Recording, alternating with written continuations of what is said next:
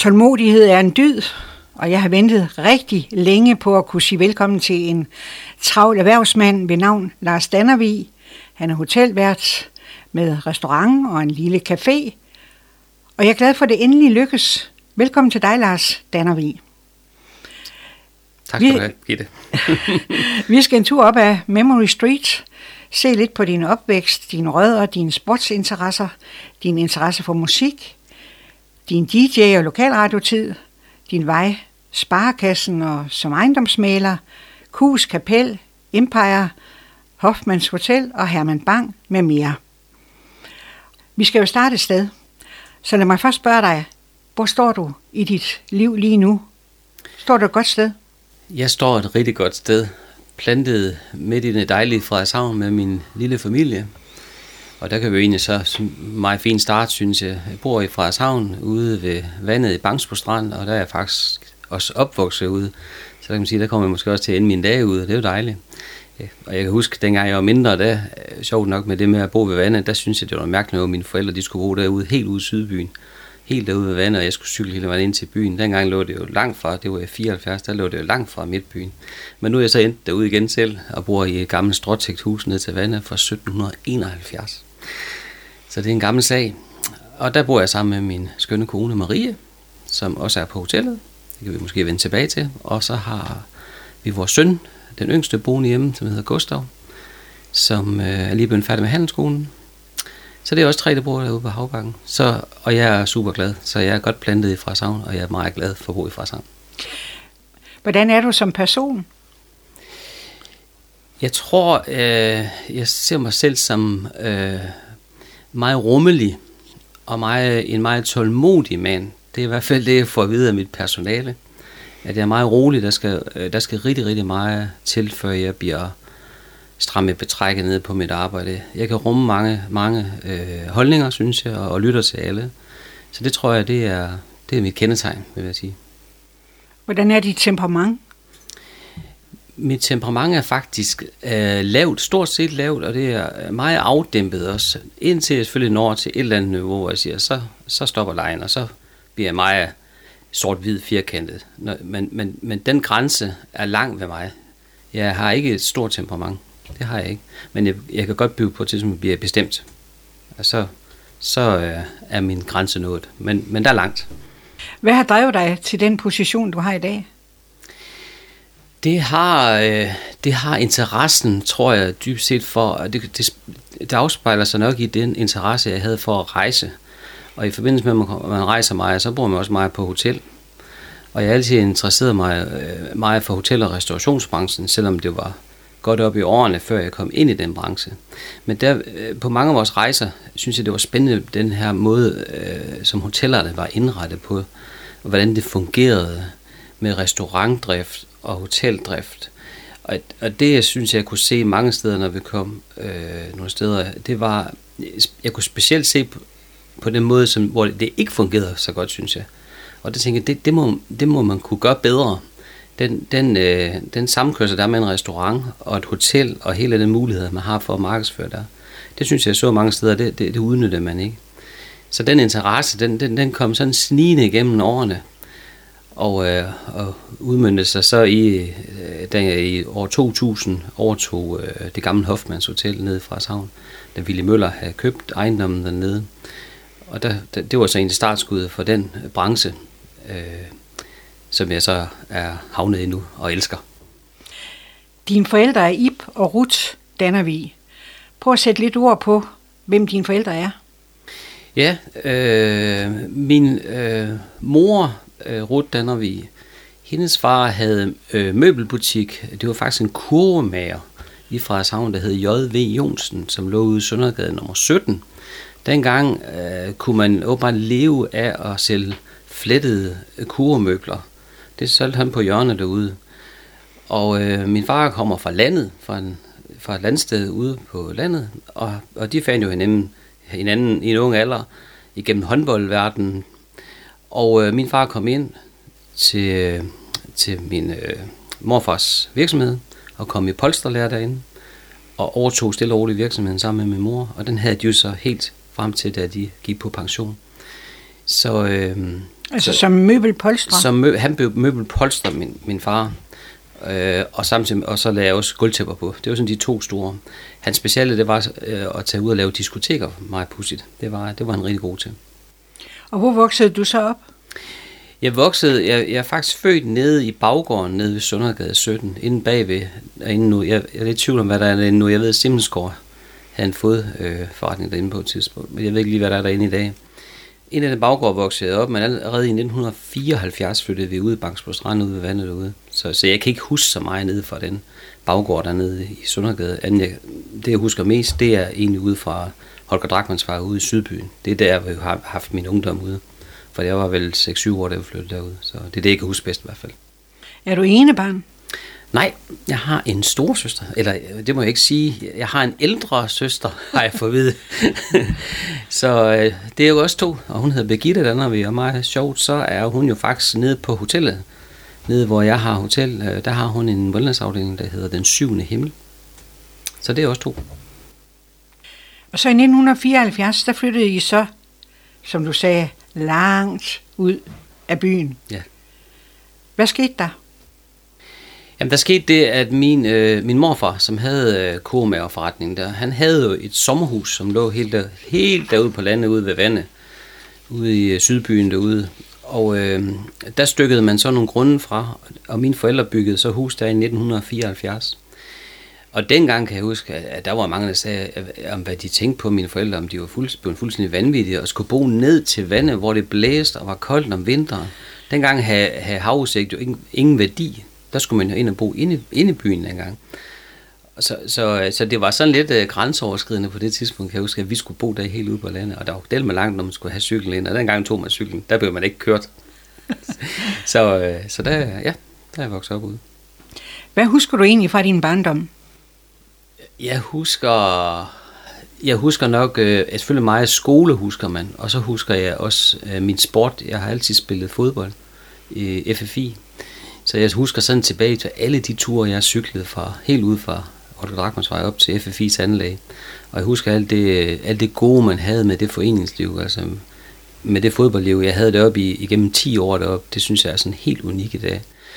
Og vi har faktisk et hold, der øh, vandt øh, det første år, man havde Dana Cup i Frederikshavn. Det var i 1984. Det, det hold, vi havde der, vi vandt faktisk den første Dana Cup. Det var sådan helt specielt. Jeg tror, jeg, jeg tror ikke, der var mange, der gjorde det efterfølgende FF4-hold. Og det husker jeg som sådan noget helt unikt specielt, vi havde dengang. Og det hold er så stærkt, eller var så stærkt, at vi ses faktisk stadigvæk hver femte år, så spiller vi sådan en lille hyggekamp en gang imellem. Så det er sådan det, der, det, det, det, er det, der står stærkest for mig. Det er, det er selvfølgelig skole, skolegangen og så mit fodboldliv der. Det var sådan helt specielt. I hvert fald i de yngre år. Ja. Lad os prøve at fortælle lidt om den oplevelse, det var at vinde Dana Cup. Jamen det var, det var helt specielt. Altså, altså der, kunne vi jo, der kunne vi jo gå på vand alle sammen. Det, var, det var så specielt en oplevelse. Jeg tænkte sig, at vi skulle op. For det første, så skulle vi jo spille finalekamp på den store stadion op på FFI, og dengang var det jo sådan helt, det var kun de der ældre mænd, der spillede øh, kampe deroppe, at, at vi fik lov til at komme ind på den store stadion og spille derinde, og der var publikum. Jamen, jamen altså, man fløj igennem øh, øh skyerne der. Det var sådan helt specielt. Og jeg kan huske, at, jeg kan huske, at det, det var faktisk øh, sjovt nok lidt ufortjent, vi vandt, fordi dem, dem vi slog, det var noget, der hed Rosenborg fra Norge. De var fabelagtige gode. Men det, der så sker, det er, tidlig i kampen, der på en eller anden måde kommer vi foran med 1-0. Øh, ved et helt mirakel, tror jeg. Og resten af kampen, der pakker vi os bare ned bagved, for vi skulle bare overleve, og det overleve vi. Så vi vandt kampen 1-0, men det var, jeg tror ikke, det var specielt fortjent. Hvor gammel var du dengang? Jamen det har jeg jo så været, øh, det var jo i 84, så nu skal vi selv regne bare, hvad har jeg været der? Har jeg været 17, 16, 16 år? Ja, ja. Hvad er det ved holdsport, der er så givende? Jamen det med holdsport, det er, det er det der man, helt særligt kammeratskab, man får i, på sådan et hold der. Alle de busture ned igennem landet øh, til forskellige sportsklubber. Man skulle spille i Randers eller Odense eller Holstebro. Hele, alle de busture, det står også helt klart for mig som noget helt specielt. Der blev spillet rigtig meget kort der og øh, fortalt mange sjove røverhistorier. Så, så der kommer noget helt unikt ud af det her øh, foreningsliv, og det synes jeg også, at, at, at det er så vigtigt fra sammen, vi, vi støtter op om det her foreningsliv, fordi det giver altså bare også dengang unge mennesker noget helt unikt at bære videre med, og noget helt specielt kammeratskab, som man bærer igennem hele sit liv. Altså, vi har stadigvæk kontakt, som sagt, det her fodboldhold i dag, og de er spredt over hele verden i dag, men alligevel så samles man hver femte år i fra for at spille en kamp. Det, det må man sige, det er bare helt unikt, det er det. Hvordan var foreningslivet dengang i forhold til, hvordan det er i dag? Jamen, det var, dengang var det jo, jeg kan huske, dengang jeg startede fodbold op på FFI, jamen jeg tror jo, der var, på min årgang var der måske øh, 6-7 hold dengang. Altså, der var jo langt, langt flere, der spillede fodbold dengang. Det var det, vi havde dengang. Vi havde jo ikke alle de her computerspil og alt det, øh, det de unge laver i dag. Og det er selvfølgelig desværre øh, har været dalende rigtig, rigtig meget. Så, så det, det er vigtigt, at vi skubber alt det til, vi kan øh, for de unge, så de kan komme op og spille noget fodbold, eller noget bordtennis, eller noget ishockey, hvad power de vil. Sørg for, at de kommer ud og får en del af det her foreningsliv, for det gør noget helt specielt ved, ved børn. Din fodbold, som du sagde, førte der mange forskellige steder hen. Blandt andet også en tur til Texas. Ja, det gjorde det. Hvordan oplevede du den tur? Jamen igen, det, var jo, det er jo også noget, som står så stærkt i erindringen for mig, fordi øh, vi fik muligheden øh, i FFI for at komme en tur til, til Texas, til Dallas. Der var sådan en turnering over. Og der skulle vi jo spare penge op, så der gjorde vi det i næsten et år i forvejen. Der var vi jo nede og vaske biler nede på Shell foran der og fik 20 kroner, når man har vasket en bil. Og vi øh, kørte med aviser. Hele holdet bidrag, så man kunne spare op til den her tur til USA. Fordi det var, det var sådan også helt specielt. Jeg tror, det første gang, at det FFI-hold havde været så langt væk. Og det var sammen med, øh, det var Pauli Jørgensen, der var promotor for den tur, der det var han, der sørgede for det hele. Og igen, den, den, den oplevelse, fra første gang man er i USA, man kommer man, man ved jo ikke, hvad man skal over til. Men jeg, jeg kan huske lige så tydeligt, at vi lander i New York, og, det, og bare det den flytur derovre, det er også helt specielt, skal flyve så langt. Men da vi så lander i New York, den, den står fuldstændig øh, skår ud for mig som sådan noget helt specielt i dag. Da døren lige går op i ankomsthallen der, og man kigger ud på den her store by. Gule taxaer og, og mennesker, der råber og skriger, og, og hvad hedder det, øh, øh, hvad hedder sådan nogle, øh, dem der hæler taxaer, hvad hedder sådan nogle, der skaffer taxaer, de står med fløjter og, og kasketter på og sådan noget. Altså, jeg tror, jeg tabte kæben fuldstændig. Jeg følte, som om jeg var med i en amerikansk film, for det, det var sådan helt specielt. Og de store biler, og alt, alt var stort derovre. Det, det gav så stort indtryk på mig. Og, og vi var så i Texas og kom tilbage igen, og, og, og ud fra den tur tænkte jeg, prøv det der land, det skal jeg tilbage til. Det er jeg ikke færdig med. Og det jo sådan det indtryk, jeg havde, da jeg kom tilbage. Men for uden fodbold, der interesserer du dig også meget for musik? Ja, jeg har altid interesseret mig rigtig meget for musik. Altså altså far jeg var helt øh, lille, han er, altså i hvert fald der var meget, meget ung, der kan jeg huske tilbage, at, at øh, når jeg nu skulle i seng, så sneg jeg mig under dynen, så havde jeg hovedtelefoner på, og så lå jeg og hørte Radio Luxembourg ned fra, øh, på, på lang mellembølge, eller hvad hedder det dengang, med hovedtelefoner på. Og jeg kan bare huske, at jeg lukker øjnene og tænkte, det, det, det er sådan helt unikt, det der, det, de der engelske discjockeys, der talte der, og så med det der musik, man ikke hørte hjemme i radioen det synes jeg var så fascinerende. Så jeg har brugt mange timer under dynen og ligget med åben mund og hørt det her fantastiske musikprogram. Så jeg tror, det er derfra interessen sådan starter for musikken. Og det, og det springer selvfølgelig så også ud i, at på et tidspunkt, så øh, begynder jeg jo så, så småt at, at starte op som lidt discjockey. For jeg købte plader, og så tog jeg ud og spillede sådan nogle lokale steder for lidt, til lidt fester og sådan noget. Og hvor det så efterfølgende viser, øh, ender så med at blive discjockey på øh, på øh, diskotek Unique, som nu er lukket, og efterfølgende også lidt på Excalibur, som også er lukket. og de er jo historier i dag. Prøv at fortælle lidt om, hvad de øh, var for nogle spillesteder. Jamen altså, øh, Excalibur var jo, øh, det var jo igen et helt unikt diskotek, man fik lavet dengang. Øh, det har man aldrig set heroppe i Norden, tror jeg ikke, at, at så stort et diskotek. Det var sådan ligesom en, en kopi af et diskotek fra London, man kom gående ind i sådan en tunnel, og så et dansegulv, der lå sådan nede, og flere barer omkring, sådan der lå lidt oppe, og man kunne gå rundt i hele lokalet der. Kæmpe stort diskotek. Det var sådan helt, det var noget helt nyt, dengang de åbnede det.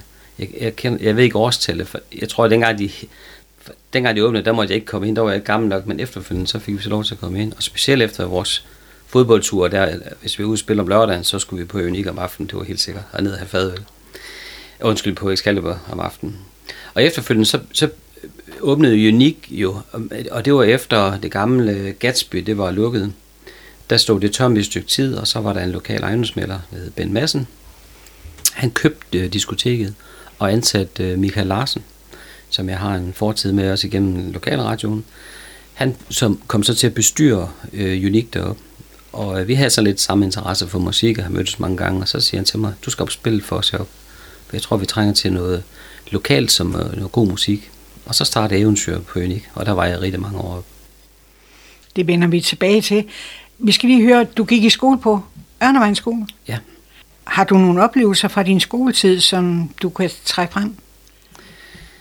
Øj, det er svært. Det er jo er sjovt, når man skal med oplevelser på skoler, så er det altid de uartige ting. Og de, dem vil det, vi også gerne ja, det er altid dem, man husker sjovt nok. Men det er også tit dem, der er sjove. Men, men hvad kan jeg huske, som vi så? Vi, havde- jeg gik i klasse med en, som hed Eddie. Han var sådan en rigtig øh, ballade med, og det, han var jo vildt fascinerende, fordi han, han turde lige at gå det ekstra skridt, som vi andre ikke gjorde. Og jeg husker på et tidspunkt, så der lå en bager nede i Remmensgade, og der i løbet af en time, da, da, da læreren kigger lidt den anden vej, så hopper han ud af vinduet på første sal nede på græsplænen, og så springer jeg ned til bageren for at hente studenterbrød, og så tilbage igen, uden at læreren han nogensinde opdaget og kravle op ad nedløbsrør. Det kan jeg bare huske, det var, at han turer det. Det er der aldrig nogensinde tur at skulle hjem til min mor og far og fortælle, hvad jeg er. Så, så det er i hvert fald nogle af de ting, altså det, det er sjovt, det er altid det, det er uartige ting. Og det er selvfølgelig at smide snibbold efter og gårdvagten om vinteren, det er jo også altid sjovt. Og så vende ryggen tilbage efter, så spille uskyldig. Men ellers, det, det, var en, det var en, jeg synes, det var en dejlig skole, Ørnevejen. Øh, og nu er det jo så bolig af det. Og, men, øh, men jeg har, haft, jeg har haft rigtig mange gode oplevelser for Ørnevejen skole. Var du en flittig elev? Nej, jeg tror ikke, jeg var specielt flittig. Jeg tror, jeg var opdraget til, at man skulle passe sine ting og lave sine lektier, men jeg tror heller ikke, jeg lavede mere end det, jeg skulle. Det var ikke sådan, øh, men jeg, jeg tror, jeg betragter mig selv som meget flittig i dag og arbejdsom og sådan noget. Men jeg tror, dengang jeg gik i skole, der tror jeg, jeg lavede det, jeg skulle. Og så var det det. Havde du nogle yndlingsfag? Jeg havde faktisk sjovt nok, så havde jeg geografi som et yndlingsfag, kan jeg huske, da jeg gik på folkeskolen i hvert fald. Det synes jeg var spændende, og det springer også ud af den interesse, måske jeg efterfølgende fik for at rejse i hele verden. Så, så det med det geografiske, altså geografi, øh, hvad hedder timerne, dem synes jeg var fascinerende. Jeg synes, det var så spændende at høre om hele, hvad der skete ude i hele verden. Hvor længe gik du på Ørnevejens skole? Det gjorde jeg fra, øh, det må jeg så gøre fra 1974 til 1984. Altså jeg gik der i 10 år. Jeg tog 10. klasse med deroppe. Øh, så, øh, så det blev 10 år på, ja. Og så kom du efterfølgende på handelsskole i Frederikshavn. Så kom jeg efterfølgende først et år på det, der hed EFG dengang, øh, et års EFG, og så derefter to år på det, der hed HH dengang, højere handelseksamen. Og det sluttede jeg så med i øh, 87. Ja. Vidste du allerede dengang, hvad du ville erhverve dig med senere? Overhovedet intet. Jeg var blank som et, som et bræt. Vi havde, da jeg var færdig med handelsskolen, der havde en god kammerat, jeg spillede fodbold med, der hed Kåre Jonsen, som nu bor i Aalborg. Vi havde, han var også med i USA på den her Dallas-tur, og øh, vi, vi havde en idé om, at vi skulle simpelthen spare sammen, og når vi så var færdige med vores handelsskole, så skulle vi over til USA og køre rundt derovre. Og det fik vi også gjort. Vi fik sparet lidt penge sammen begge to. Og øh, da vi var færdige i 87 og havde fejret øh, Sankt Hans aften op øh, i Skagen, som man skulle dengang ved Vippefyr deroppe, så tog jeg to dage efter, så tog vi flyveren og fløj til USA. Og øh, med lidt dollars på lommen, ellers havde vi ikke de store planer. Og så fløj vi til USA, til Florida, hvor min søster var på det tidspunkt. Og da hun var på vej hjem fra USA, efter hun havde været der i et halvt års tid og bagt kager på et øh, country resort, så var hun på vej hjem til Danmark igen. Og hun havde en gammel bil, en gammel øh, Oldsmobile Cutlass Supreme fra 1974. Og den købte vi af hende for 100 dollars. Og, øh, og den bragte os igennem USA i øh, 18.000 km, tror jeg, vi kørte i den her gamle span her. Og den var så gammel, så at, at bagagerummet, kan jeg huske, det, øh, det var rustet væk, så, så vores kuffert, den kunne ikke stå i bagagerummet, så røg den ud på vejen, så den måtte vi ind bag i bilen. Men to sæt dæk, det var, hvad vi brugte på den bilen på 18.000 km. Så det var fantastisk. Og så solgte vi den igen for samme beløb. Hvor længe var I i USA? Vi var derovre i Eller lige godt, ja, vi var derovre i uh, lige godt tre måneder. Kørt fra Florida hele vejen op ad østkysten op til New York og var der i en periode, hvor vi boede i en, en skolelærers uh, lejlighed, vi havde i 14 dage i New York. Og så kørte vi sådan tværs over Pennsylvania, og så egentlig tværs ned igennem USA, Oklahoma, hele vejen ned, Arkansas, og hele vejen ned til Texas, hvor vi så besøgte den her familie, vi boede ved, dengang vi også spillede fodbold over. Og var, var der i en periode i Texas, rigtig spændende stat, øh, og mange gode oplevelser der også. Og så endte vi i Kalifornien og kørte, kørte hele vejen op ad kysten. Ja, sådan to helt unge Frederikshavner-drenge. Følte jeg ikke øh, bange eller usikker i så stort et land? Nej, nej, det gjorde vi ikke. Jeg, nej, det gjorde vi ikke. Jeg, det husker jeg i hvert fald ikke. Jeg tror, når man har... Vi, vi var sådan lidt... Øh, jeg, jeg synes, vi rebelske, det var væk. Vi må have sådan lidt det der bohemeblod i sig. Nu skulle vi bare til USA, og de kunne bare komme her, ikke? så vi skulle opleve det hele. Jeg erindrer ikke, at vi var bange på noget tidspunkt. Og vi blev ellers stoppet af politi nogle gange derovre. Der skal man jo være ordentlig og høflig, eller så rører man bare ind. Så, så det var det eneste to tidspunkt, hvor jeg tænkte, hvad kan nu ske her? Ikke? Også fordi øh, de går vel lidt hård politi derovre ved en, specielt når man sådan er turist, og man kommer i sådan en gammel bil der, så tænker de, hvad, hvad er det for nogle banditter, dem der? Men det så fandt ud af, hvad, hvorfor en mission vi var på derovre, så, så var der jo god stemning. Så, men nej, ikke bange. Aldrig. Nej. Men din ungdomstid var jo fyldt med musik, og havde du ikke nogen drømme om at gå den vej? Nej, jeg tror, jeg tror aldrig, jeg har haft, du tænker på, i forhold til måske, øhm, jeg var disjockey, jeg, jeg kan ja. ikke spille et instrument, det, det kan jeg ikke. Nej.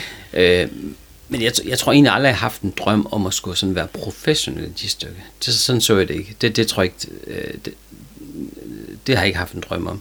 Jeg synes, det var spændende, og jeg vidste også godt, at, at det ikke skulle bringe mere, men det, det, der var godt med det med musikken, det var, at jeg tjente nogle fornuftige gode penge dengang, som igen gjorde, at jeg kunne komme ud og rejse de steder, jeg, jeg var, jeg var meget, i hvert fald i mine yngre år, var jeg meget fascineret af USA. Jeg har været over rigtig mange gange i, min, i mine unge år.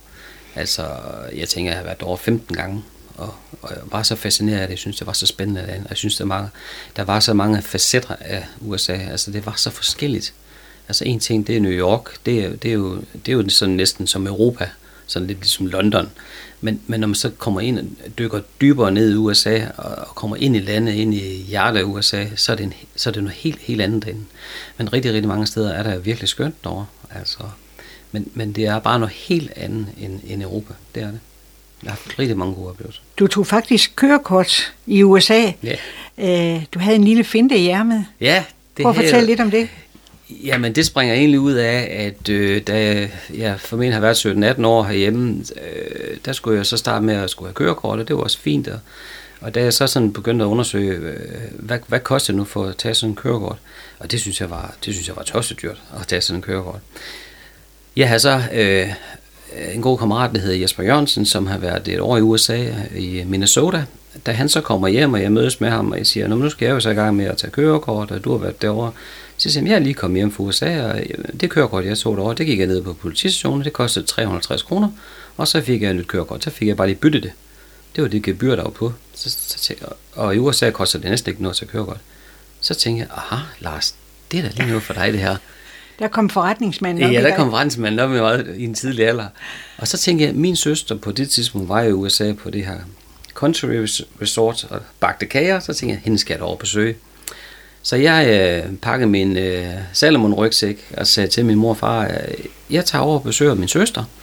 Nå, nå, det er for, ja, hvad, har du planlagt, hvordan det? Nej, altså, jeg flyver til New York, og så må jeg se, hvordan pokker jeg kommer ned ad Østkysten, ned til Florida. Jeg tror ikke på det tidspunkt, jeg tror ikke sådan, jeg fortalte dem, hvorfor jeg skulle over. Altså, fordi øh, det kan godt ske, at de har sagt, nej, det kan du, sådan kan du ikke, sådan kan du ikke gøre det. Men det var min mission, det var helt sikkert til at sige, at jeg fik betalt, jeg, jeg skulle betale en flybillet, og så skulle jeg betale en transport ned til Florida, og så selvfølgelig noget ophold dernede i Florida en periode. Men som, som arm, det var jo, at jeg fik en god tur derover, fik besøgt min søster, fik taget amerikansk kørekort derover, som var forbavsende nemt. Altså, det er, der får man 10 spørgsmål, og det er så noget med, når du kommer til et stopskilt, hvad skal du så? skal du, må du fortsætte, eller må du, skal du stoppe her? Så det, er sådan, det, var, det var næsten for nemt. Og så skal man køre en lille tur i sin bil ude, og så skal man lige... Det vigtigste var, at man skulle kunne parallelt parkere, kan jeg huske. Det var det, der var sværest. Men, men det var nemt nok. Jeg, jeg, jeg fik det amerikanske kørekort, jeg kom hjem igen, og jeg kørte, gik ned til politistationen og siger, at jeg har amerikansk kørekort, det ville godt at bytte, og det fik jeg bytte, og det kostede 350 kroner. Bum, så har jeg lagt den ved et dansk kørekort. Ved du, om man stadigvæk kan det? Det kan man ikke.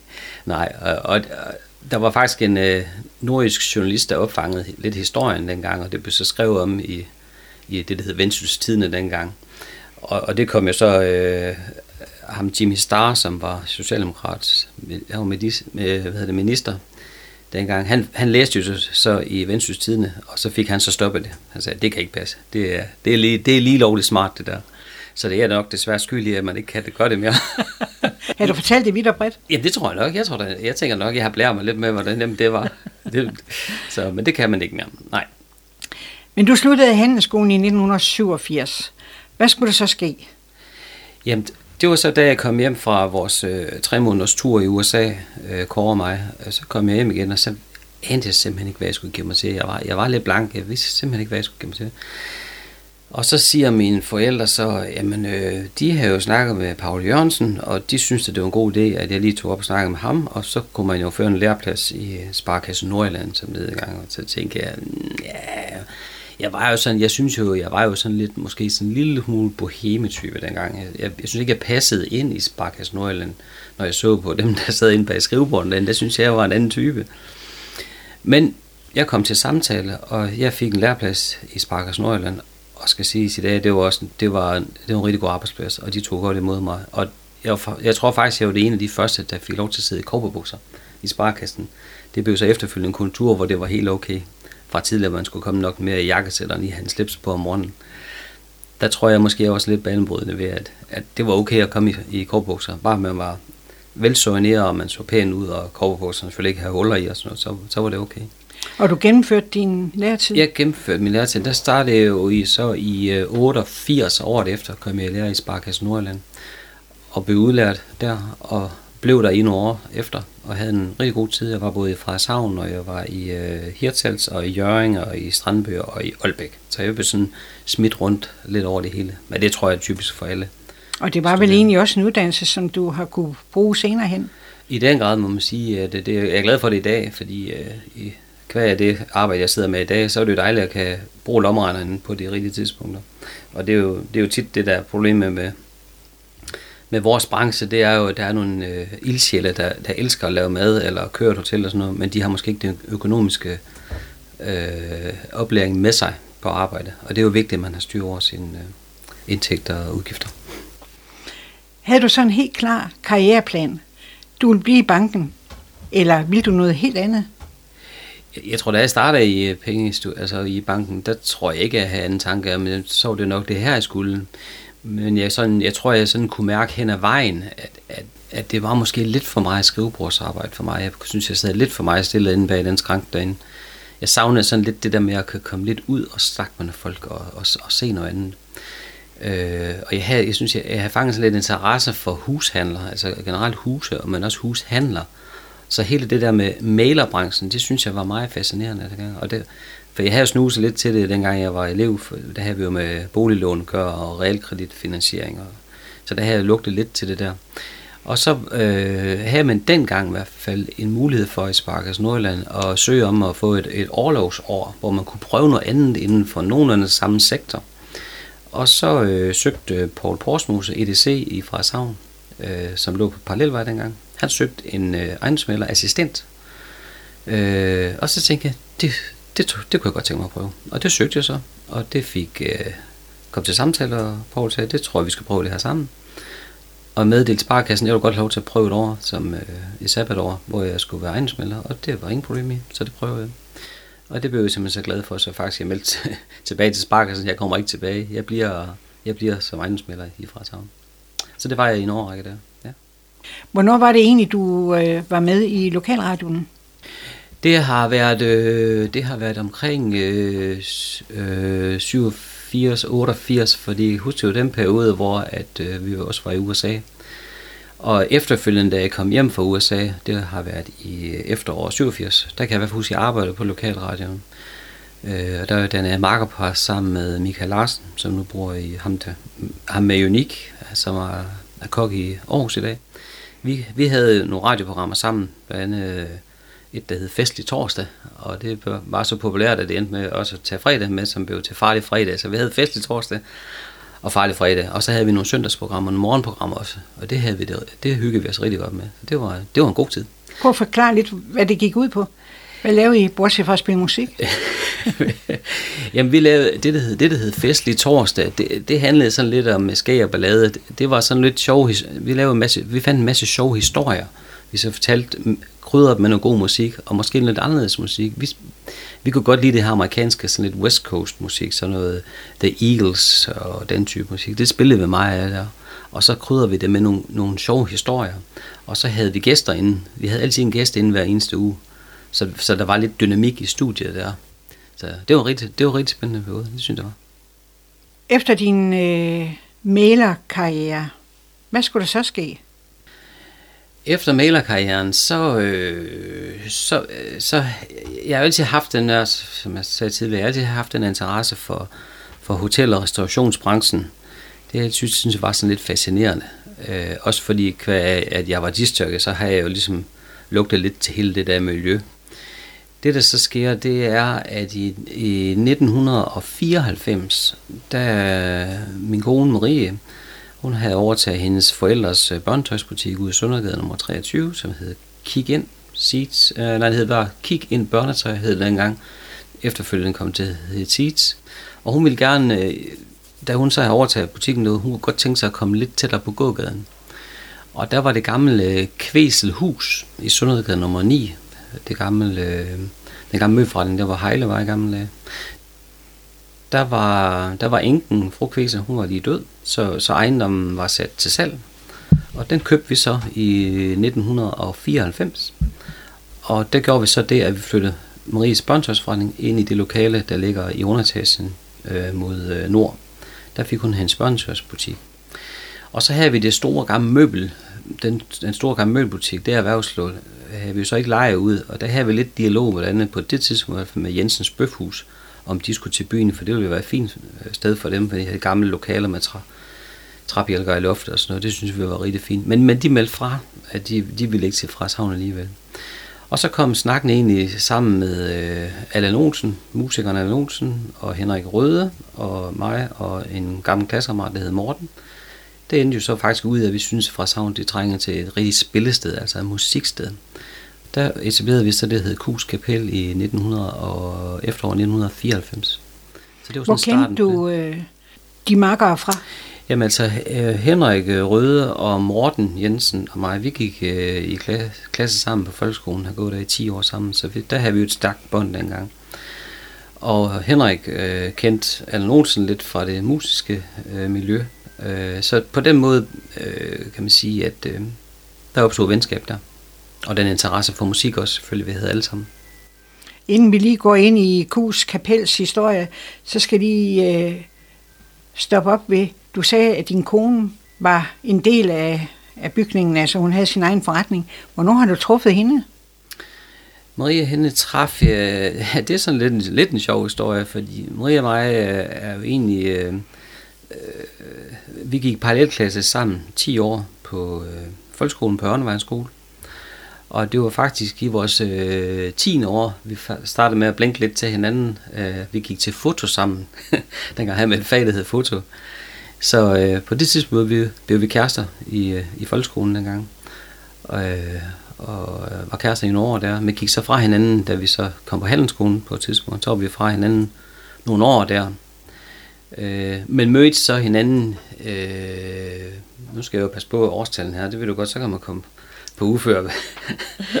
Men en nytårsaften, øh, formentlig omkring øh, 90, møder vi så hinanden igen efter nogle år ved at være fra hinanden, og så, så gav det bare gnister igen, og så siden da, der har vi været kærester efterfølgende kone mand.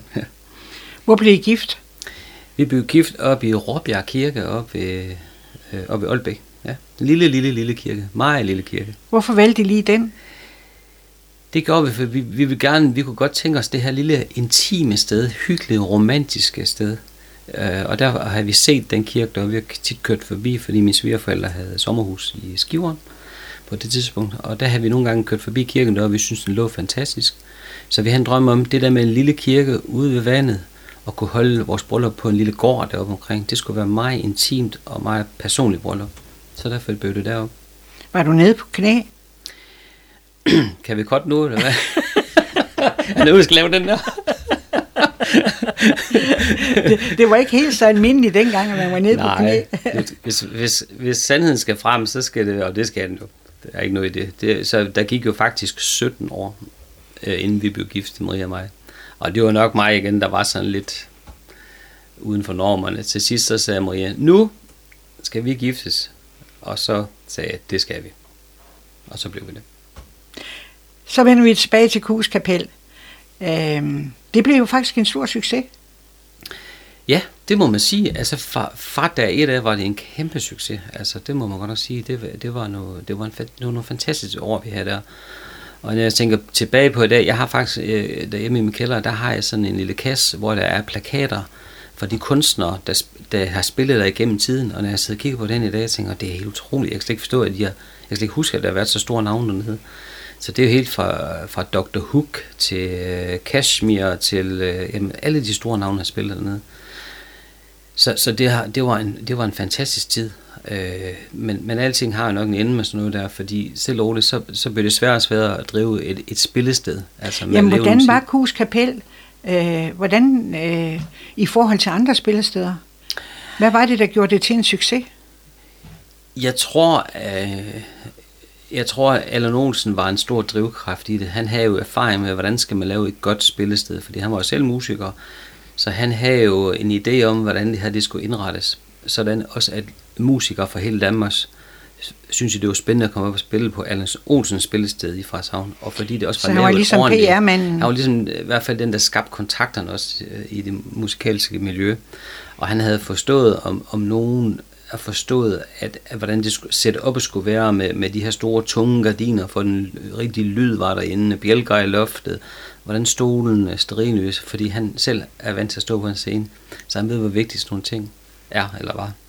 Så, så øh, det er ingen tvivl om, han har været... Øh, han har været grunden til, at det gav, så, altså, var så stor succes, at folk gerne spille på kuskapel af musikere i Danmark. Hvad var jeres job? Var I alle sammen øh, en del af arbejdsstyrken i Kus Kapel? Det var vi. øh, Vi havde hver vores rolle, kan man sige. Der var egentlig ikke, øh, fra starten af var vi ikke, vi havde alle sammen vores arbejde. Jeg havde jo, jeg var ejendomsmælder på det tidspunkt.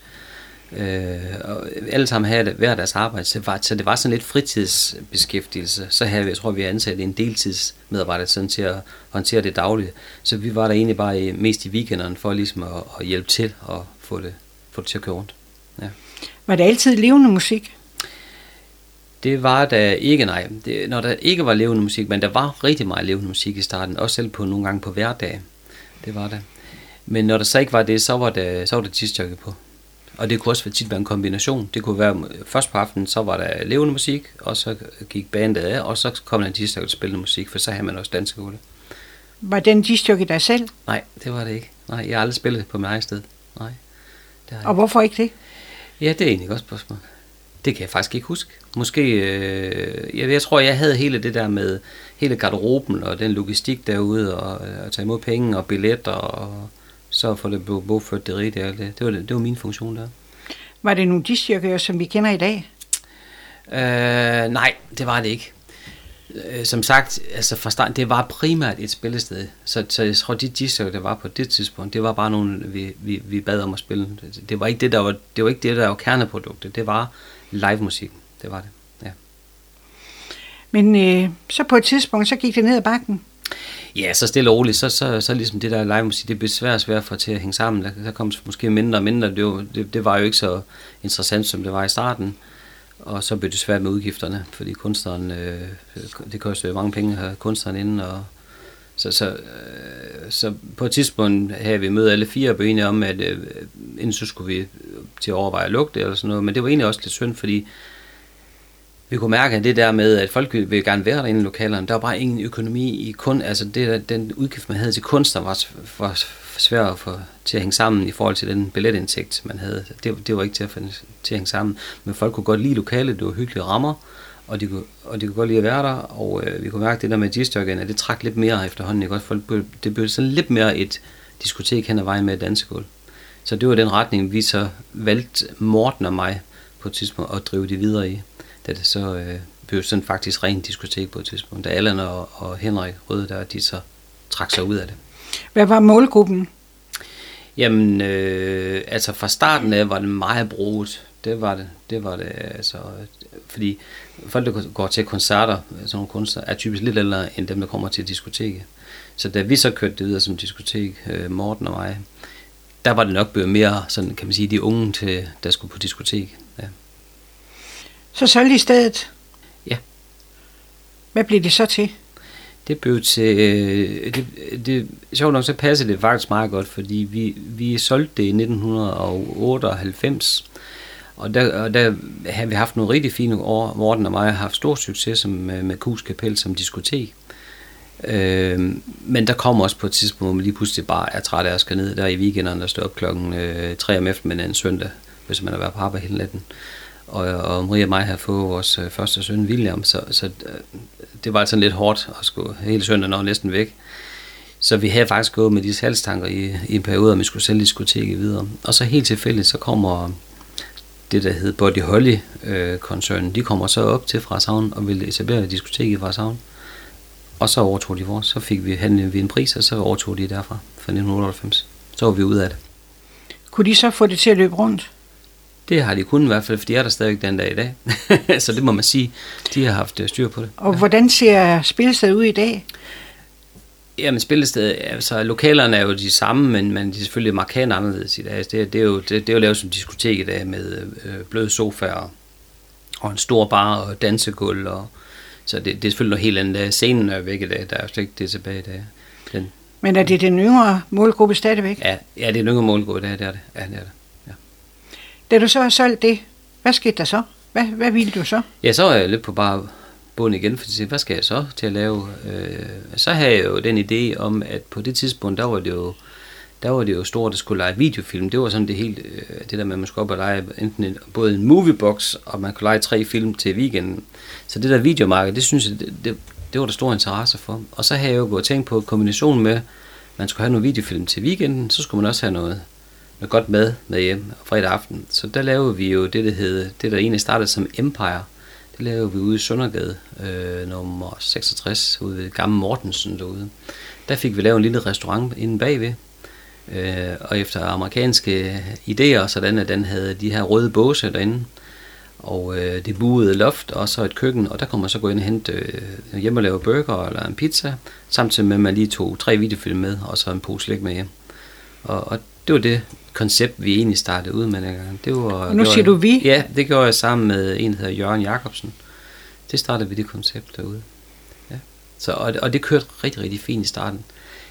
Indtil på et tidspunkt, jeg læser, at Blockbuster uh, International, de er på vej ind i Danmark, og de vil ind i alle, stort set alle større byer over 20.000 indbyggere. Så tænkte jeg, så er det altså tid til at, til at gå det op nu, fordi de, de er svære at konkurrere mod Blockbuster USA. Så, øh, så øh, vi, øh, vi, vi lukkede egentlig Empire ude i Søndergade 66, men det jeg kunne mærke, det var den interesse, der var for, for det, den type mad, og specielt de her tre røde båse, jeg har lavet ude, de der dinerbåse, som man har for USA. Det startede jo egentlig med et sted, man bare skulle sidde og vente på at have sin burger med hjem, men det endte med faktisk med, at folk bookede det simpelthen til weekenden. De ville sidde og hygge sig med de der øh, milkshakes og cola og, og burger. Så tænkte jeg, det må der være basis for. Så kørte jeg jo, tog jeg min cykel, og så kørte jeg ned igennem byen, og kom ned ad Tornskogsgade og kiggede lige pludselig hen på det gamle Hoffmans Hotel, som var lukket året før. Stenlein havde lukket det og sat det til salg i øh, avisen til et andet formål end hotel. Men der havde Willy Møller, den nu pensionerede revisor, der han lige købt ejendommen. Jeg kendte Willy en lille smule, og så gik jeg ind til ham sagde Ville, du har et øh, restaurationslokale, som ligger nede mod gågaden. Der var, havde vi tøj og sko på hjørnet dengang dernede, og lige efter var der faktisk et restaurationslokale, som var lejet ud til, øh, det var faktisk lejet ud til Handelsskolen på det tidspunkt. Og så var der hele hotellet, selvfølgelig. Og så kørte jeg ind til ham, og så sagde jeg, jeg, jeg kunne godt være interesseret at, at lege dit, øh, dit restaurantlokale her med det køkken ude bagved. For så ville jeg flytte min øh, restaurant Empire hernede og lave den sådan tæt ved gågaden. Og så sagde Willy, jamen det synes han, der var en rigtig god idé. Det eneste, der var krav, det var, at jeg skulle tage hotellet med os. Og, og så tænkte jeg, ah, hotel med 74 værelser lige, det, det er ikke lige mig, siger så. Det har jeg ikke forstand på. Jeg kender, det kender jeg ikke. Jeg har ikke brancheerfaring overhovedet. Men vi snakkede lidt frem og tilbage, og endte egentlig med en, en rigtig god øh, gentleman-aftale, øh, gående på, at jeg sagde til ham, jeg vil godt prøve i tre år at prøve at drive hotel, men jeg vil ikke betale noget minimum, så jeg bliver dræbt for der et af i, i faste omkostninger. Så, så vi lavede sådan en, en aftale på, øh, at, at, at det, der kom i kassen, det fik han en procentdel af. Og så tog han en chance, og jeg tog en chance. Og det endte jo så godt. Så det var startskuddet. Empire, det blev så pludselig en rigtig restaurant. Ja, det gjorde det jo. øh, I, øh, vi flyttede ind i øh, april år 2000, der, der åbnede vi Empire nede i Tornsgårdsgade. Hotellet åbnede også, men det var ikke der, vi havde fokus på i første hug i hvert fald ikke. Det var at få åbnet Empire dernede, og det blev også en kæmpe succes fra, fra starten af.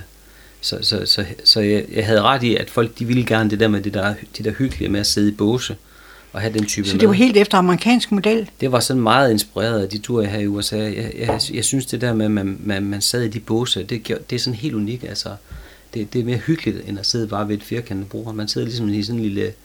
Øh, ja, lidt for sig selv. Så. Det er sådan nogle røde Ja. læder. Ja, det er sådan nogle, det er sådan nogle røde Look. læderstole, eller sofaer. Ja. ja, lige præcis, ja. ja. Og det har vi jo den dag i dag også. Og der er rigtig mange, der, der ringer ned for at reservere bord, så siger, at vi skal have bord til fire, og vi skal have de røde båse.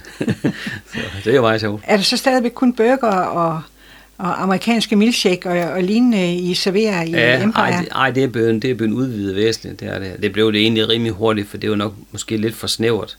Så vi har et meget bredt menukort, der, helt fra salater og meksikanske retter til store grillede bøffer. Og, men stadigvæk burger og, og milkshake kan du stadigvæk få dernede. Ja. Og hvordan gik det så med hotellet? Jamen, så gik det jo egentlig sådan, at- jeg havde jo sagt til Ville, lad os- prøve i tre år, og så se, hvordan det kommer til at gå. Og dengang øh, det gamle Hofmanns Hotel, det var jo godt slidt ned. Det var jo, det var jo øh, Stenerlein, der har haft det, og det havde de jo nok mest brugt til at putte fulde svensker ind. Øh, Øh, det var jo, efter de, specielt efter de byggede deres egen, øh, det, det der hedder Scandic i dag dernede, der så de det som, som et, deres hotel nummer to, som, som de ikke ville bruge penge på. Så det var helt slidt ned, og jeg kan huske, da vi så nåede til øh, år 2004, så kunne jeg godt mærke, at, at det, fordi når du har nogle billige værelser, så får du også en klientel derefter, så får du også nogen, der ikke behandler det specielt godt. Så vi har mange sportsgrupper inden, og skoleklasser, og billige ophold og sådan noget, og det, med, det er hårdt for hotellet, det slider på hotellet. Og så kan jeg huske, at jeg sagde til Ville dengang, vi, vi skal finde ud af, hvad vi skal her, fordi enten så skal vi have lavet det om til sådan et øh, walk-in hotel, så der ikke er nogen reception, og man bare taster en kode og, og passer sig selv, ellers så skal vi sadle fuldstændig om, og så skal vi være byens pæneste og lækreste hotel. Så det er en af de veje, vi skal ud af. Vi kan ikke fortsætte sådan her. Men det krævede en renovation Det helt en stor renovering, ja. Så, gjorde, så siger Vilje egentlig til mig, ved du hvad, vi skal være det bedste hotel fra Savn.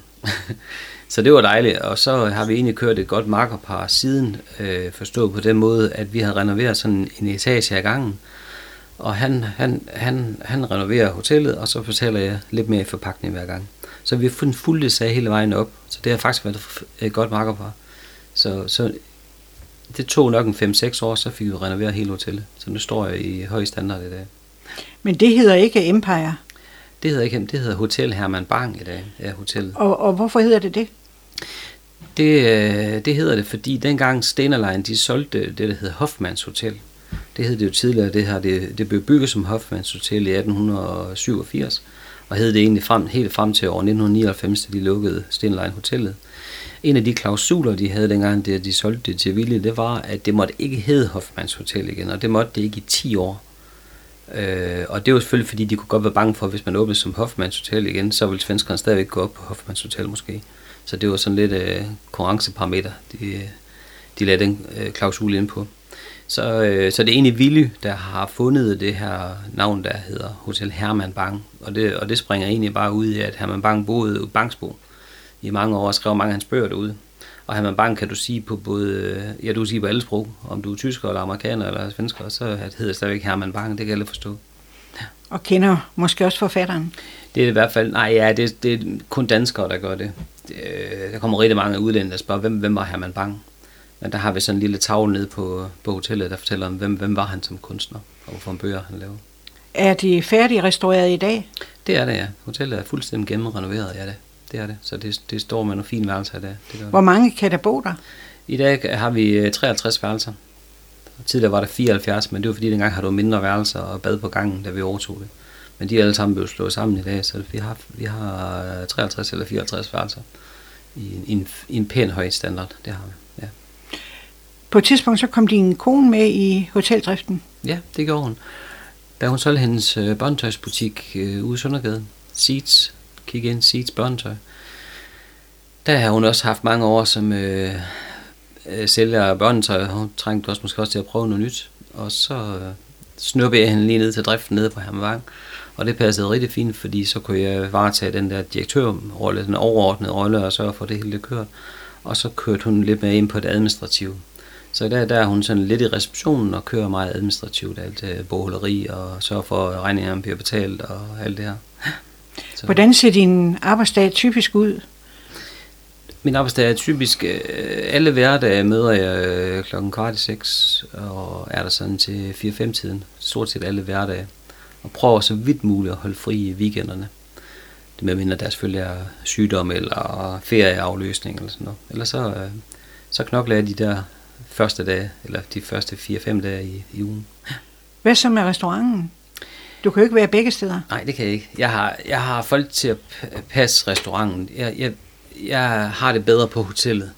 Så jeg har nogle søde piger nede i restauranten, der styrer Restaurant Empire. Så, og der er det der fuldstændig styr på, så det er dejligt. Og din kone, det er regnskab og reception og...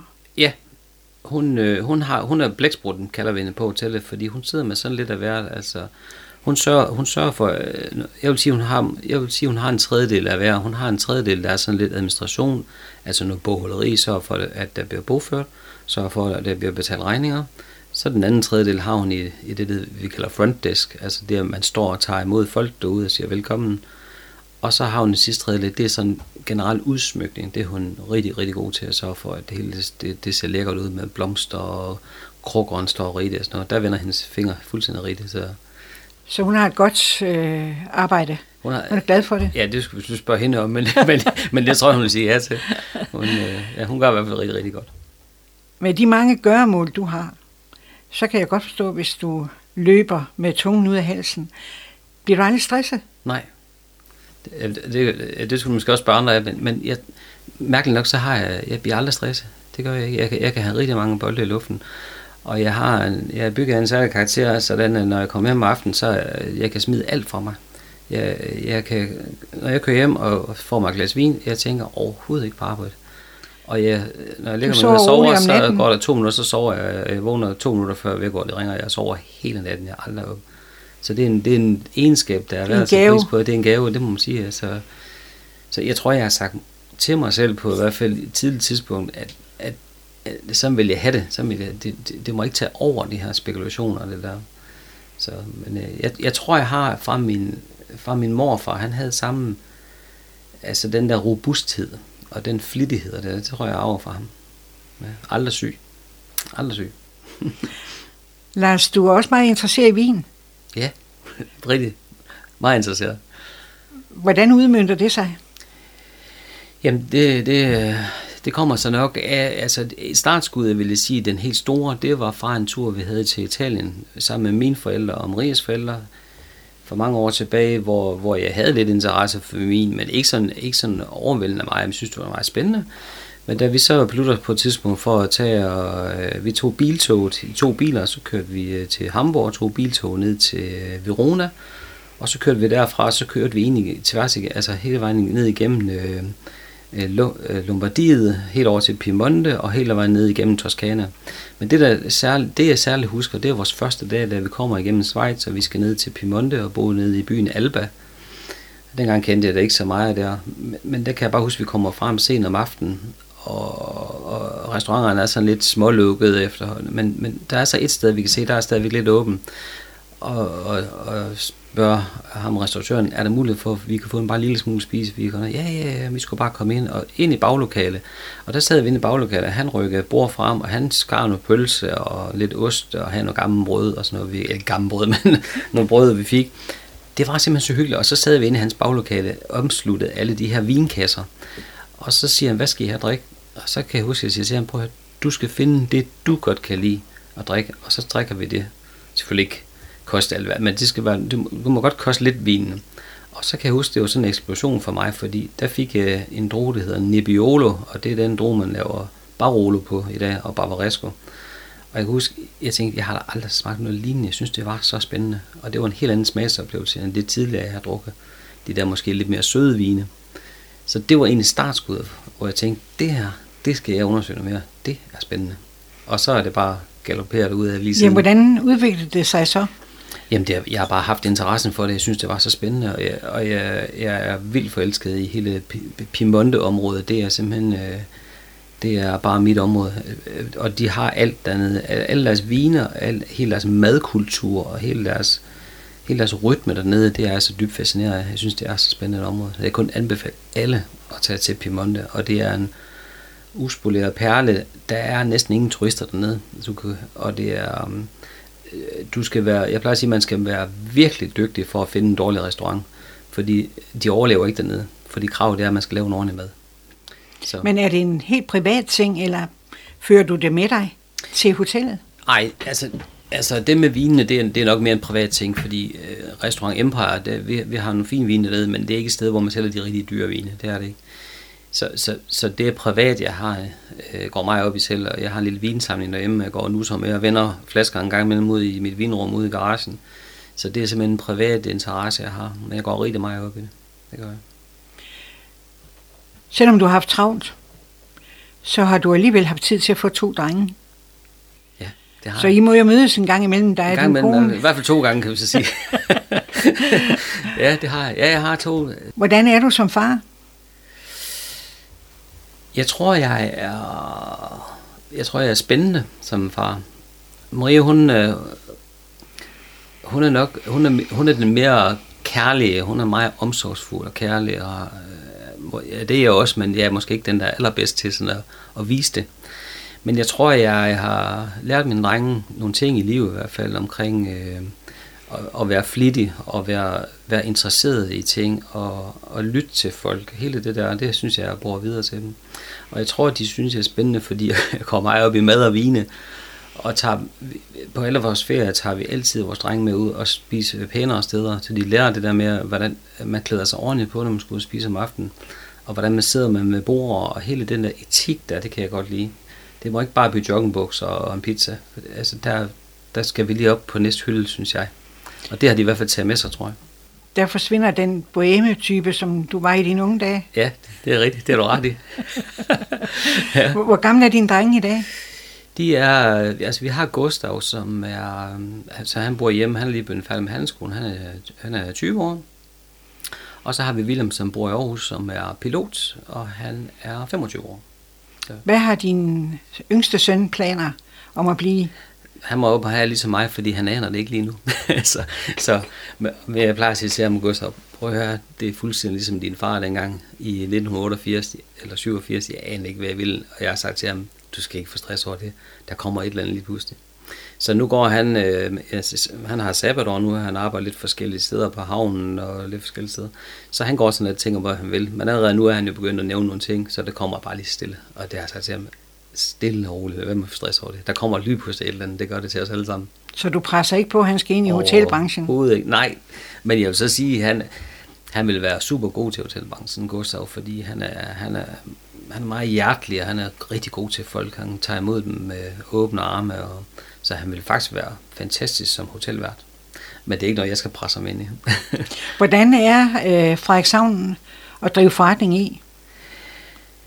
Altså, for, altså, øh, nu kan jeg selvfølgelig kun tale for mig selv som hotel og restaurant. Øh, vi har, vi har en rigtig, rigtig sund virksomhed i dag. Men, men jeg vil også sige, det, det har været hårdt arbejde. Det har været, øh, det har været der har været mange timer på arbejdspladsen for at drive det til det der i dag. Det er sådan med, hvis nu er hotel, jeg vil, jeg vil, jeg vil sige, for at det sådan helt op at køre, der skal man sætte næsten 10 år af, fordi det tager rigtig lang tid, at du begynder at få stamkunder, og de, at du får øh, driften i det. Og det er så med hoteldrift, det er jo altid, altså, det, det er altid de sidste værelser, det er der pengene er, fordi du har alle de, de faste omkostninger, dem har du uanset hvor mange værelser du sælger. Du har stadigvæk folk i receptionen, du har folk i morgenmaden, du har, det er det samme uanset hvor mange værelser du sælger. Så men fra du kommer fra en belægning, måske, hvor du starter på måske 30, 35, 40 procent, til du skal op i dag på, hvor vi ligger omkring øh, sidste år over ude med over 80% belægning på Herman Bank, så det er jo, det er jo vildt flot. Så, så er det begyndt at blive en sund forretning. Men det kræver mange år, det gør det. Du sagde, at din kone og dig, I stadigvæk boede i Frederikshavn. Øh, er det stadigvæk langt væk fra byens midte? ja, nej, det er det jo ikke i dag, fordi vi bor ude på havbakken. Så i dag er det, jo, det er det jo ingenting i dag, men så, så vi føler, at vi, vi bor næsten midt i byen, men der er ikke langt i hvert fald ikke. Nej. Og det har I til hensigt at blive ved med? Det er, det er planer, at vi skal bygge gammel sammen ude på havbakken derude ved vandet derude. Ja, det er det. Og vi har et hus derude, hvor at, vi kan undvære, når vi bliver alene, så kan vi undvære første salen, så vi kun har den i et plan. Men vi bor det, det skønneste sted med stråtægt og med gamle store frugttræer lige ned til vandet, så vi er super, super glade for at bo der. Og i dag er det virkelig attraktivt at bo ved vandet. Ja, det er det blevet nu. I modsætning til dengang, vi flyttede ud i 74, hvor folk rystede på hovedet. Får du stadigvæk tid til at rejse? Ja, det gør jeg. jeg rejser, vi rejser rigtig meget.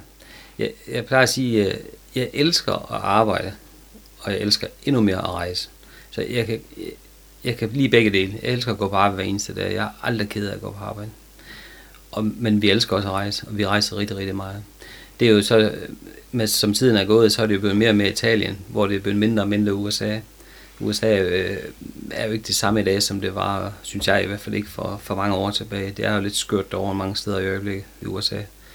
Så, men vi har, vi har været mange gange i Miami, øh, eller hele Florida, øh, vores lille familie. Det synes jeg er et dejligt sted at rejse ned. Så, men, men ellers så peger pilen med retning af Italien. Jeg er vild med Italien. Og så følger familien som regel med. Din hoteldrift og restaurantdrift, er det en livsstil, for dig, eller er det kun et arbejde? Nej, det, det er begge dele. Det er, det er begge dele, det er det. Øh, det er en livsstil. Jeg elsker hotelbranchen. Jeg synes, det er så spændende. Og jeg har også tit haft den tanke, om man skulle åbne et sted mere, men, men jeg er også bange for det der med, at det, det har man set så mange gange, at når folk så åbner sted nummer to og nummer tre, så begynder det at smuldre, fordi så kan du ikke holde fokus på det sted, du oprindeligt havde. Så vi har, vi har fokus på Hotel Herman Bang og Restaurant Empire, og så har vi jo det gamle Hotel Mariehøn, som vi kalder Herman Bang Bed and Breakfast, så det har vi som, som sideprojekt. Så, så jeg tror, vi holder os til det, for jeg, jeg tør ikke springe ud af den. Jeg er bange for, at vi mister fokus på det. Hvad med din store musikinteresse? Du fortalte mig her indledningsvis, før vi gik på, at du lige har solgt hele din store pladesamling. Ja, det har jeg. Hele min pladesamling, for, det, for helt tilbage fra dengang jeg var også efterfølgende, mange år efter. Den har jeg lige solgt. Jeg, havde, jeg tror, jeg havde 3800 plader. Og dem har jeg tit gået og kigget på ude i garagen og tænkt, og sparket lidt til kasserne ud, og tænkt, nu skal jeg også i gang med at have dem sorteret lidt op, og måske begynde at høre dem en gang imellem, for at købe mig en pladespiller igen. Men det har jeg sagt til mig selv igennem mange år, og, og lige på en af dag tænkte ej nu, og så satte jeg mig ud med et glas rødvin, og så sad jeg og kiggede på de her plader i lang tid, og så tænkte jeg, Lars, kommer du til at sidde herude og høre en LP-plade? Og så sagde jeg til mig selv, det gør jeg ikke. De skal væk. Og jeg synes også, at det bare stod derude i en garage. Så jeg solgte det hele. Det er ikke mere end øh, det er halv år siden, siden. Så solgte jeg hele, hele pladesamlingen. Men jeg hører rigtig meget musik derhjemme. Jeg har, jeg har sådan lidt, øh, det er sådan en kæphest for mig nede på hotellet, og det ved min ansatte godt, hvis de lytter med her. Det er, der skal altid være musik i rummet, hvor jeg er nede. Om det er restauranten eller det er lobbyen, der skal altid være musik. Øh, stilhed, det er støj for mig. Jeg skal simpelthen have et eller andet, der lige... Øh, det skal ikke være højt, det skal, bare, det skal bare summe noget i baggrunden. Så synes jeg, at man har det godt. Altså, jeg elsker musik. Og det er det første, jeg gør, når jeg kommer hjem. Lige snart jeg har stillet øh, føteksposeren på bordet, så skal jeg have musik på, og det er med det samme. Men du er ikke DJ mere? Nej, det er jeg ikke. Jeg er kun DJ derhjemme for min drenge, for at lære dem en ordentlig musik. Nej, det er jeg ikke mere. Nej. Lars, når du slapper helt af, ja. hvad gør du så, bortset fra at hælde et glas god rødvin op? Jamen, når jeg slapper helt af, så er jeg, så er jeg hjemme på havbakken sammen med min, min kone, og så går vi og hygger, og vi gør, jeg er sjovt nok på min ældre dag, efter vi, eller min ældre dag, efter vi flyttede på havbakken, så lige pludselig har jeg faktisk fået interesse for at gå i haven, det har jeg aldrig haft før. Vi har boet inde i midt i byen på Falkevej før i et gammelt hus med en sådan en lille have bagved. Øhm, den gad jeg overhovedet ikke gå i, så sagde jeg mig ingenting. Men efter vi kom på havbanken, ligesom ude ved vandet ude her i den her store gamle have, så nu elsker jeg at gå i haven. Så så det der den weekend, man kan se frem til, hvor vi skal bare ud og gå i haven og nusle lidt derude og klippe lidt gren og, og lue lidt i bedene og så se frem til at ind og lave noget god mad om aftenen sammen, og høre noget musik, og få et rigtig godt glas rødvin, og så kan jeg jo lige gå ud i min vinkælder og gå og vende flaskerne derude og finde ud af, hvad vi skal have. Det er, det er afslappende for mig. Og, og så om aftenen selvfølgelig ligger og planlægge, hvor skal vi så hen næste gang i Italien? Det er klart. Når du på din tur køber vin, er det så det, du tager med hjem, og du har i din vinkælder? Nej, det, det gjorde jeg tidligere. Øh, nogle gange har vi kørt den ned i øh, vores bil. Øh, jeg, jeg, er ikke, jeg er ikke så vild med at køre langt i bil. Jeg bliver så, det, altså, jeg bliver så utålmodig. Så, så det, det er jeg ikke vild med. Men vi har nogle gange gjort det, at vi har taget bilen ned til Hamburg, og så har vi taget det her biltog, man kan tage ned til Italien. Så næste morgen, så vågner man ned i Italien. Og der, der tidligere havde vi så nogle øh, kasser vin med hjem til garagen. Men, men jeg må sige i dag, altså, når jeg sådan regner på det, også fordi vi, jeg kan købe lidt billigere nogle gange ved vores leverandører, så vil jeg sige, det, det kan ikke svare sig. Nej, det kan det ikke. Så jeg, jeg køber hos min, min vinleverandør i dag. Hvor længe har du egentlig tænkt dig at blive ved med at drive virksomhed? Der er jo lidt tunge skyer i øjeblikket vedrørende inflation og stigende madpriser og elpriser. Ja, Jamen det er klart, at vores, vores branche, og, og formentlig mange brancher, er, men, men jeg synes i hvert fald især vores branche er meget udfordret. Og jeg, jeg er bange for, at vi ser ind i en meget hård periode for vores branche, fordi nu har vi haft en periode med, øh, med corona, vi er så kommet sådan okay over alle sammen og har, har fået nogle små ører til, men, men ikke mere, end vi sagtens skulle holde til det. Men, men det, jeg frygter nu, det er den næste periode, vi kommer til at se, at den bliver hård. Og jeg tror specielt inden for, øh, inden for restauranterne, de, de kan godt få en hård tid nu, tror jeg man kan sige, hotellet, der, der vil stadig være behov for overnatninger. Og der kan vi godt tillade at sætte priserne en lille smule op. Og det tror de fleste siger, at det kan vi godt forstå, fordi altså, vasker lindet det går op, jeres strømforbrug går op, varmen er går op, råvaren til morgenmaden er går op. Så de fleste siger, at det, det vil jeg faktisk forståelse for, det er helt okay. Men derimod tror jeg, øh, der tror jeg restaurantdriften, det, det kan godt blive en udfordring hen ad vejen, fordi der er vi også nødt til at sætte priserne op men der, bliver, der, der kan man sige, der er det, ikke, det er ikke nødvendigt at gå ud og spise om aftenen. Det er nødvendigt at have en ordentlig hvis du er i en by. Så der er jeg bange for, at nogen vil måske sige, hvis vi sætter priserne op, at øh, ej, så bliver vi hjemme, så kan vi lige op i øh, Netto og købe et eller andet, så går vi hjem og laver noget mad. Det bliver simpelthen for dyrt.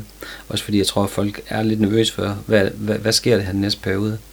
Kender, kender man ens udgifter? Det gør man jo dybest set ikke lige nu. Vi ved ikke, hvor det ender hen det hele. Så jeg tror, at restauranterne øh, generelt i Danmark de bliver udfordret næste, øh, det næste års tid. Jeg tror, det bliver hårdt. Har du gjort dig nogle tanker om, om det vedrørende Empire? Nej, ikke, ikke andet, at vi følger det nøje, og vi, vi, øh, det, det, der altid er um, den store udfordring inden for restaurationsbranchen, det er jo hele tiden så for at holde, det er to ting, der kan styre, man kan lave overskud, det er, kan du styre din lønprocent, og kan du styre dit vareforbrug op på priserne. Hvis du kan styre de ting der, så kan du godt så kan du godt følge med ned, selvom der kommer en periode, hvor du ikke omsætter så meget. Jamen, hvis du så sørger for, at du også får sendt folk hjem, så lønprocenten den stadig følger med, at du kan styre dine omkostninger. Så, så, så, så det der problem, det er, hvis man ikke formår at gøre det, at det er stadigvæk det samme, der står inde i restauranten, selvom du kun er halvbesøgende, så går det bare stærkt. Så hver måned, så giver det underskud. Så man skal hele tiden have fokus på sin lønprocent og sit råvarekøb kontra sin udsalgspris. Og der er din bankuddannelse, den har... Det er nok der, hvor skabelonen, den, ja, lige præcis.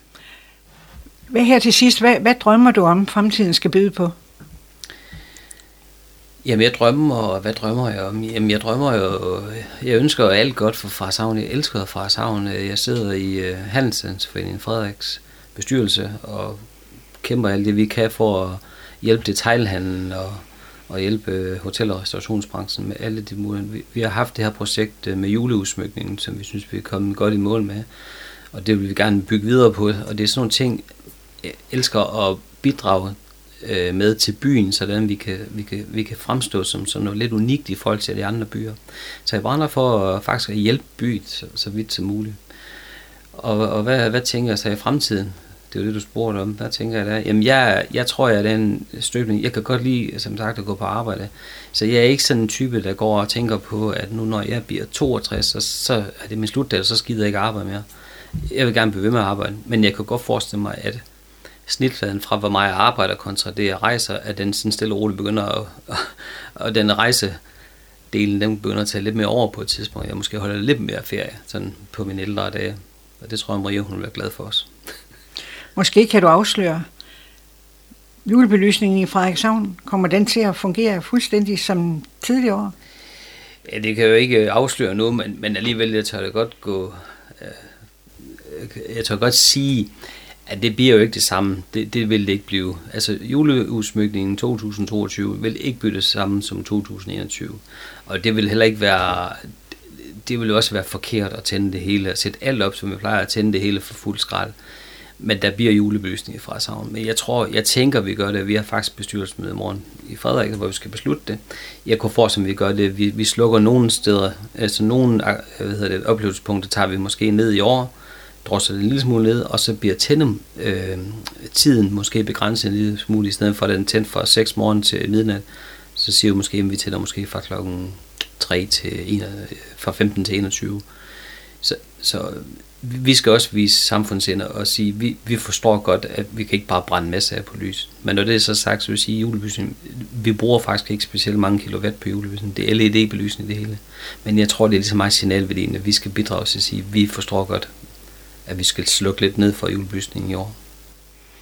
Lars Dannerby, tak for din personlige tur op ad Memory Street. Tak fordi vi måtte komme med dig på turen. Udsendelsen her er tilrettelagt og produceret